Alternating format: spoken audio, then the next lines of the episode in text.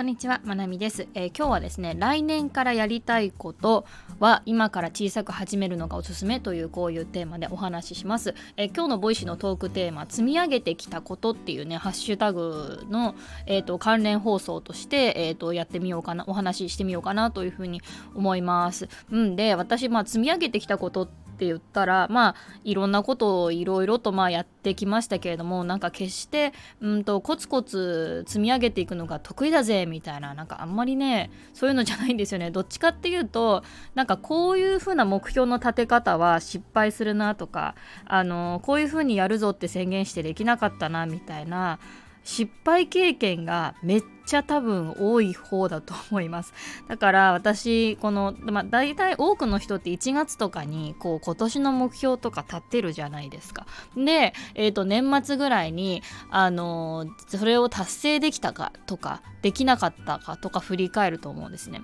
でそう私はまあ1年の区切りみたいなこの年末年始の時期とかっていうのまあ区切りとして自分を振り返ったりするのには使うけどなんかあんまり今年こそはこれをやるぜみたいなのはあんまりね立てないようにしてるんですよね。まあでもまあゆるっとまあまあ来年こういうことができたらいいなみたいのは考えるんですけどね。ただあまりキツキツに考えないようにしてます。なんかやっぱりうんえ、ー、と今はまだ想像できないような今はまだ予測できないようなことがきっと来年は起こるだろうなと思ってるのであんまりねえっ、ー、とキツキツキツキツっていうかあの明確な目標っていうのは立てすぎないようにしてます。うん。でそうですね。なんか私がよくその目標とかあのやりたいことに向かっていく時の考え方として、うん、なんかあのいついつになったらやろうとか時間ができたらやろうとかこのタイミングだと余裕ができるから余裕ができたらこれ取り組もうみたいな考え方をねあんまりうーんしてないっていうかしないようになったなって、うん、思うんですよね。うんで、えーと、来週からやろうとか来月からやろうとかってそういうやりたいことがあるんだったら今週から何できるかとか今月から何ができるかとかもうなんなら今日から始められることっていうのを、まあ、探すような、まあ、そういう癖を、えーと、つけてますね。でそれなんでかっていうと未来の自分も絶対忙しいんですよ。うん、なんか今の自分より未来の自分の方が暇なように見え見えるっていうかなんとなくそんなイメージがある。今自分がこういっぱいいっぱいでこう子育てのことも家のことももう仕事のこともいっぱいいっぱいでもう本当はリール出したのに全然出せてないし週末 YouTube 出したかったのに出せてないしみたいな、うん、なんかそういう感じの状況とかが、うん、なんか今今私なんかそんな感じですけどね、うん、だからなんかいやなでも未来の自分は多分もうちょっと暇だろうなってもうちょっと余裕あるだろうなって未来の自分にこう期待しちゃうんですよね。で多分今この忙しい私って過去の私がちょっと想像した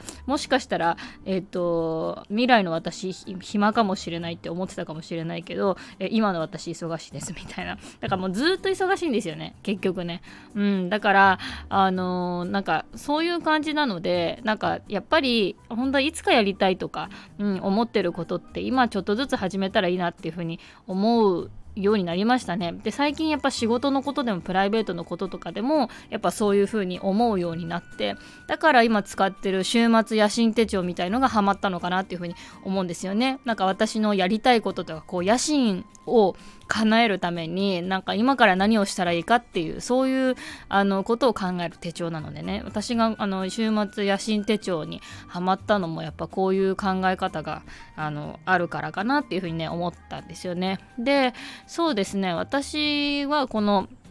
うんなんか今考えてる、まあ、2024年だからというわけじゃないですけどなんとなくこうしていきたいなっていうふうに考えてることがあってこう SNS の発信の中心、まあ、ハブ的な部分が、えーと、ここ2年ぐらい2022年2023年がインスタだったんですよね。でインスタに関しては2023年のの夏にちょっと赤番になってでそこから私 SNS 発信とか仕事のやり方とかそもそも私何のためにフリーランスやっててなんで発信しててなんで仕事しててなんでお金欲しいんだろうってとこまでめっちゃ考えた年になったんですよ。うんまあ、すごい振り返りタイムっぽいですけどなんかそれをすごい考えていやそもそもそんなにお金必要なんかなとかそもそも生活費いくらぐらいかかってるかって自分ちゃんと把握した上で仕事してんのかなとかそういうことを問うようになって。ってあのいろんな本とかもねあのなんかネットとかで検索するのが当たり前だったけどなんかなんかえーと、いろんな人の考え方に触れてみようって思うようになってこう本をね読むようになったりとかしましたね。うん、なんかデジタルデトックスとかもあデトックスっていう意味もあったけれどもあのこの人の考える、えーと、低コストな生活とかこの人の考える、えーとうん、お金の使い方暮らしっていうのに触れてみようみたいな感じで結構、あのー、本を読んだりとかねねしましたね。うんそうそうであの今までねこうあの SNS SNS の発信の中心はこうインスタだったんですけどそれをあの YouTube 寄りにしていこうかなっていうふうに考えたのがここ最近のことなんですよね。で、うん、なんかあの、まあ、先日ねこう YouTube がポッドキャストの RSS 配信に対応したっていうのがやっぱすごく大きくてで大きくってでやっぱ一周回って動画また来てるなっていう感じがあるんですよね。これねなんか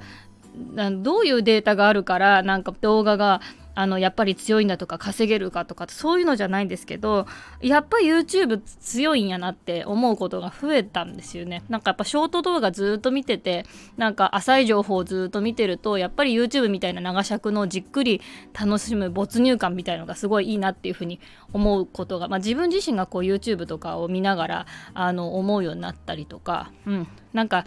こうショート動画で最初の3秒であのちゃんとあの見る人の心をつかむっていうのも大事だし私もそのために何ができるかっていろいろ日々トレーニングはしてるけどやっぱりなんか長尺でゆったり伝えたいなとかも思ったりでもじゃあショート動画でサクッと伝えるにはどうしたらいいっていうふうになんかそれぞれ考えたり。なんかやっぱ YouTube をやることによって YouTube だったらねどっちもできるし長尺とショートができてでさらにポッドキャストができてっていうふうに言うのがね YouTube だったら全部できるんですよね。でさらにこうインスタのリールであの YouTube ショートっていうのはそれぞれ使い回しができたりとかまあボイシーにどういうふうにつなげようかなとかやっぱり YouTube を中心に考えていくと結構いろいろ可能性が広がるなって思ってまあでもこれはうん